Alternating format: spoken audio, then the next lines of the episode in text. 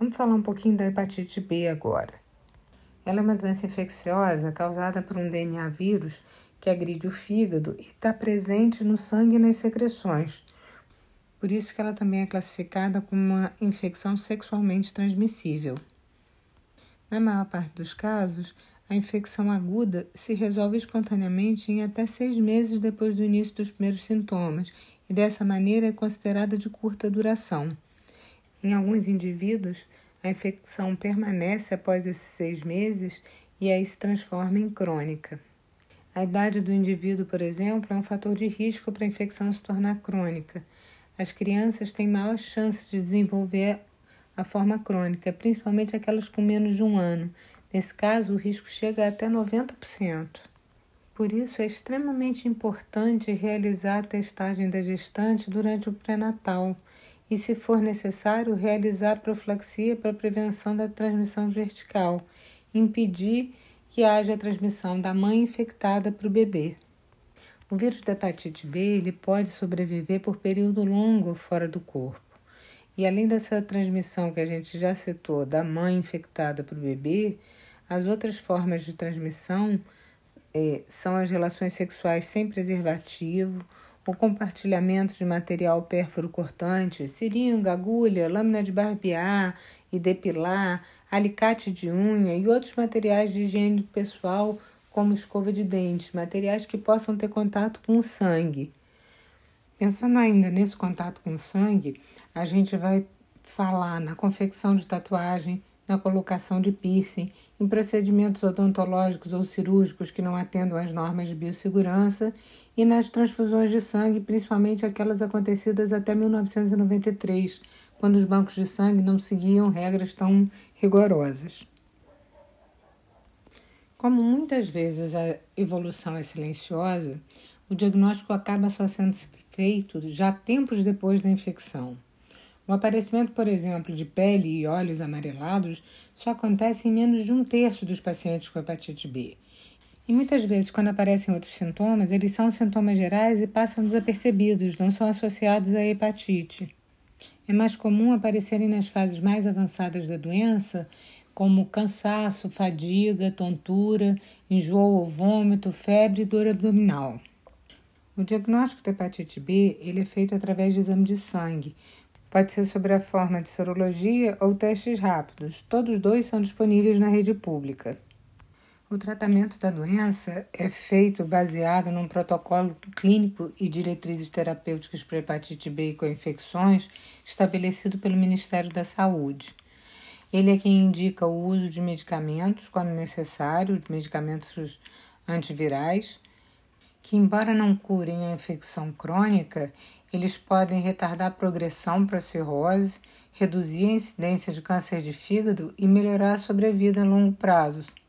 Na hepatite B, a principal medida de prevenção também é a vacina. Ela é extremamente segura e eficaz e a gestação e a lactação não são contraindicação para o uso dela. Ela está prevista no calendário infantil de vacinação e, além disso, ela está disponível para todas as pessoas, independentemente da idade, que não tenham completado o esquema vacinal de três doses ou que não apresentem no exame de sangue a imunidade necessária. É fundamental a testagem de rotina e a vacinação. Aqui juntinho de nós, nós temos a vacina disponível na Policlínica Regional Sérgio Aroca. Outra coisa que a gente deve lembrar de orientar é que os indivíduos portadores de hepatite B ativa devem orientar os seus contatos sexuais e domiciliares, além de parentes de primeiro grau, a serem testados e vacinados para hepatite B. Utilizar sempre camisinha durante as relações sexuais se o parceiro não for imune. Não compartilhar nunca instrumentos pérforos cortantes do tipo alicate, tesoura, é, lâmina de barbear, enfim, e outros, e outros objetos de higiene pessoal que possam conter sangue, como escova de dentes. Cobrir feridas e cortes abertos na pele. Limpar eventuais respingos do seu próprio sangue com solução clorada. E nunca doar sangue ou esperma. Hepatite C. Bom, o vírus da hepatite C ele é um RNA vírus que também provoca um processo inflamatório no fígado e ele pode se manifestar de forma aguda ou crônica. A forma crônica é a forma mais comum. Cerca de 60 a 85% dos casos se tornam crônicos e, com isso, o risco de cirrose, descompensação hepática e carcinoma hepatocelular no correr do tempo. A maioria dos indivíduos infectados pelo vírus da hepatite C nem sequer sabe o seu diagnóstico. O maior número de casos está entre as pessoas acima de 40 anos e a transmissão pode acontecer por contato com sangue contaminado, seja pelo compartilhamento de agulha de seringas ou outros objetos perfuro-cortantes, seja na reutilização ou falha na esterilização de equipamentos médicos e odontológicos, falha na esterilização de equipamentos de manicure, reutilização de material para realização de tatuagem, procedimentos invasivos do tipo hemodiálise, cirurgias e transfusões sem os cuidados devidos de biossegurança, uso de sangue e seus derivados contaminados, relações sexuais sem o uso de preservativo e transmissão de mãe para filho durante a gestação ou parto, que é menos comum. É importante lembrar que a hepatite C ela não é transmitida pelo leite materno ou pelo contato casual, como abraçar, beijar e compartilhar alimento com, com uma pessoa infectada. O portador da hepatite C ele pode participar de todas as atividades, incluindo esportes de contato. O aparecimento de sintomas em pessoas com hepatite C é muito raro.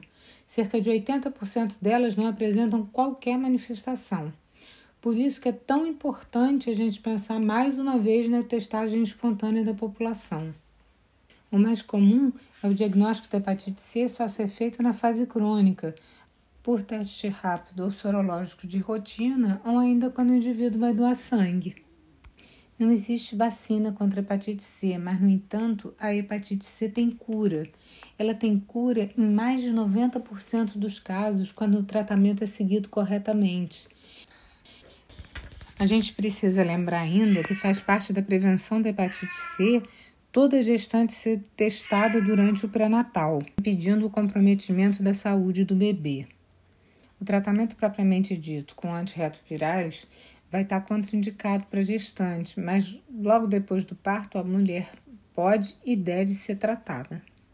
Os mesmos cuidados que a gente já falou para a hepatite B, a gente deve tomar pelo indivíduo que tem hepatite C ativa para minimizar a chance de transmissão para outras pessoas. As formas de transmissão da hepatite B e C são as mesmas.